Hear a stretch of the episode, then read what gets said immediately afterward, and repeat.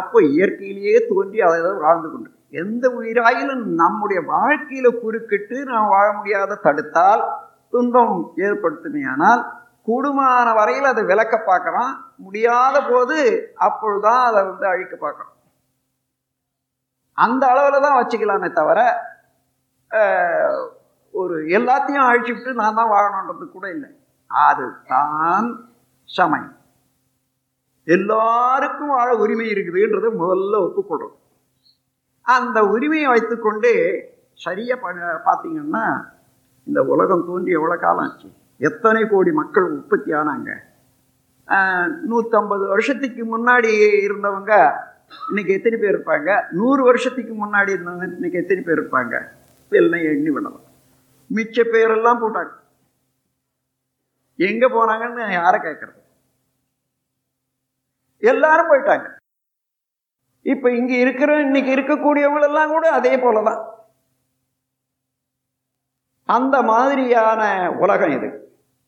இந்த உலகத்துல இந்த இயற்கையினுடைய வேகம் என்ற வெள்ளம் உலகத்தை சுழற்சி செய்து கொண்டே இருக்கக்கூடிய வேகம் அந்த உலகமே சூரியனை விரைவாக சுற்றி கொண்டிருக்கக்கூடிய வேகம் இதுக்கு மத்தியில் நாம் வந்து இந்த உலகத்தினால் நின்றுட்டு இருக்கோம் நடந்துட்டு இருக்கோம் ஏதோ பெரிய காரியத்தை சாதிச்சிட்ட மாதிரி சின்ன சின்ன விஷயங்களுக்கெல்லாம் நாம் வந்து அகம்பாவம் கொள்வது அது மனிதனுக்கு இயல்பாக இருந்தாலும் கவனித்து பார்த்தா இந்த இயற்கையினுடைய வேகம் என்ற பேராற்றல் என்ற வெள்ளத்தில் எல்லாமே அடிச்சுக்கிட்டே போகிறோம் அந்த வெள்ளத்தில் போகிற போது பக்கத்தில் வர்றாரு ஒருத்தர் நீஞ்சலே தெரியுதுன்னு வச்சுக்கோங்க. அந்த நீஞ்சல் ஒன்றும் அவனுடைய இதுக்கு முடியாது. அப்போ இந்தாண்ட அந்தாண்ட இடிப்படுது ஒருத்தருக்கும். அந்த இடிப்படுத்து இல்லை கையை இடிக்கிறப்பா டேய் உன்னை இங்கேயும் அமைக்க கொண்டு விடுவேன். இதுதான் இன்னைக்கு நாம் செய்கிற வேலை. நாம் எல்லாரும் நடந்துட்டு ஓடுறோம். எல்லாரும் முழுக போகிறது இதுலேயே தான். என்ன இந்த இதில் கொஞ்சம் இடிப்பட்டால் என்ன? அவன் வேணும்னு இடிக்கலைங்க தவறாக வந்தாலும். இந்த அளவில் மனம் விரிந்து பிறரால் வரக்கூடிய துன்பத்தை சகித்து கொள்வது ஒன்று அதே நேரத்தில் துன்பம் செய்யாமல் இருப்பது இரண்டு. நாமும் நம்முடைய ஆற்றலை வளர்த்து கொண்டு வாழக்கூடிய ஒரு முறை. இதில்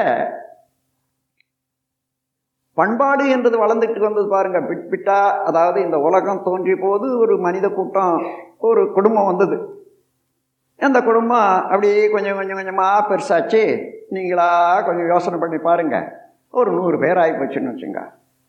இந்த வெள்ளம் அந்த மனித முதல்ல உற்பத்தி ஆனான எங்கே வாழ்ந்திருப்பான்?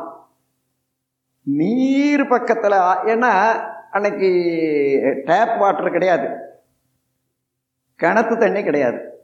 அப்போ எங்கே தான் வாழ்ந்திருக்க முடியும்னு பார்த்தா ஏனாலும் ஓடை நீரோடை அல்லது ஆறு அது பக்கத்தில் தான் வாழ்க்கை தொடங்கி இருப்பான். அப்போ பெருவெள்ளம் வந்தால் என்ன ஆகுது? போட்டா கட்டி வச்சுருந்தான் அந்த காலத்தில்.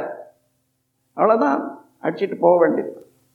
அடிச்சிட்டு போகிற போது எங்கெங்க மிதந்து எவ்வளோ தூரம் போய் எங்கே பிடிச்சிக்கிட்டு நின்னானா அங்கே இருந்து அங்கே சுற்று வட்டத்தில் என்ன கிடைக்குதா அப்படி இருந்தபோது இந்த ஒரு குடும்பம் பல குடும்பமாக சிதறடிக்கப்பட்டது வெள்ளத்தினால. அந்த நிலையில் ஆங்காங்க அதுக்கு மேலே என்ன ஆச்சுன்னா இன்னைக்கு இந்த பூமி அஞ்சு கண்டங்களாக இருக்குது பாருங்க.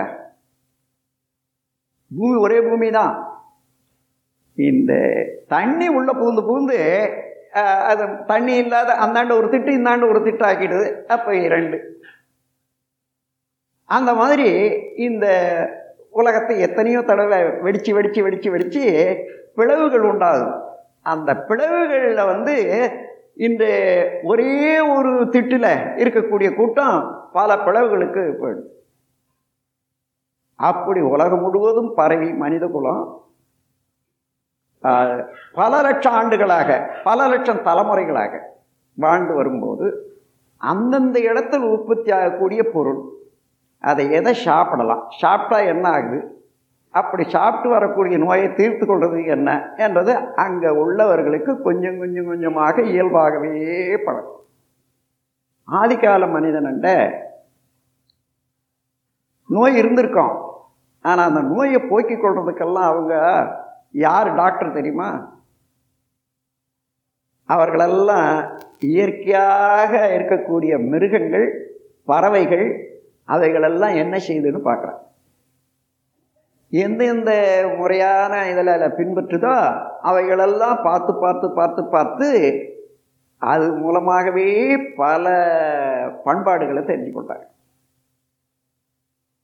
அப்படி பார்க்குற போது அந்தந்த கூட்டத்தில் அங்கங்க உள்ள சீதோஷ்ண நிலைக்கு தகுந்தவாறு ஒரு வாழ்க்கை எக்ஸ்பீரியன்ஸ் அனுபவம் உண்டாகும்.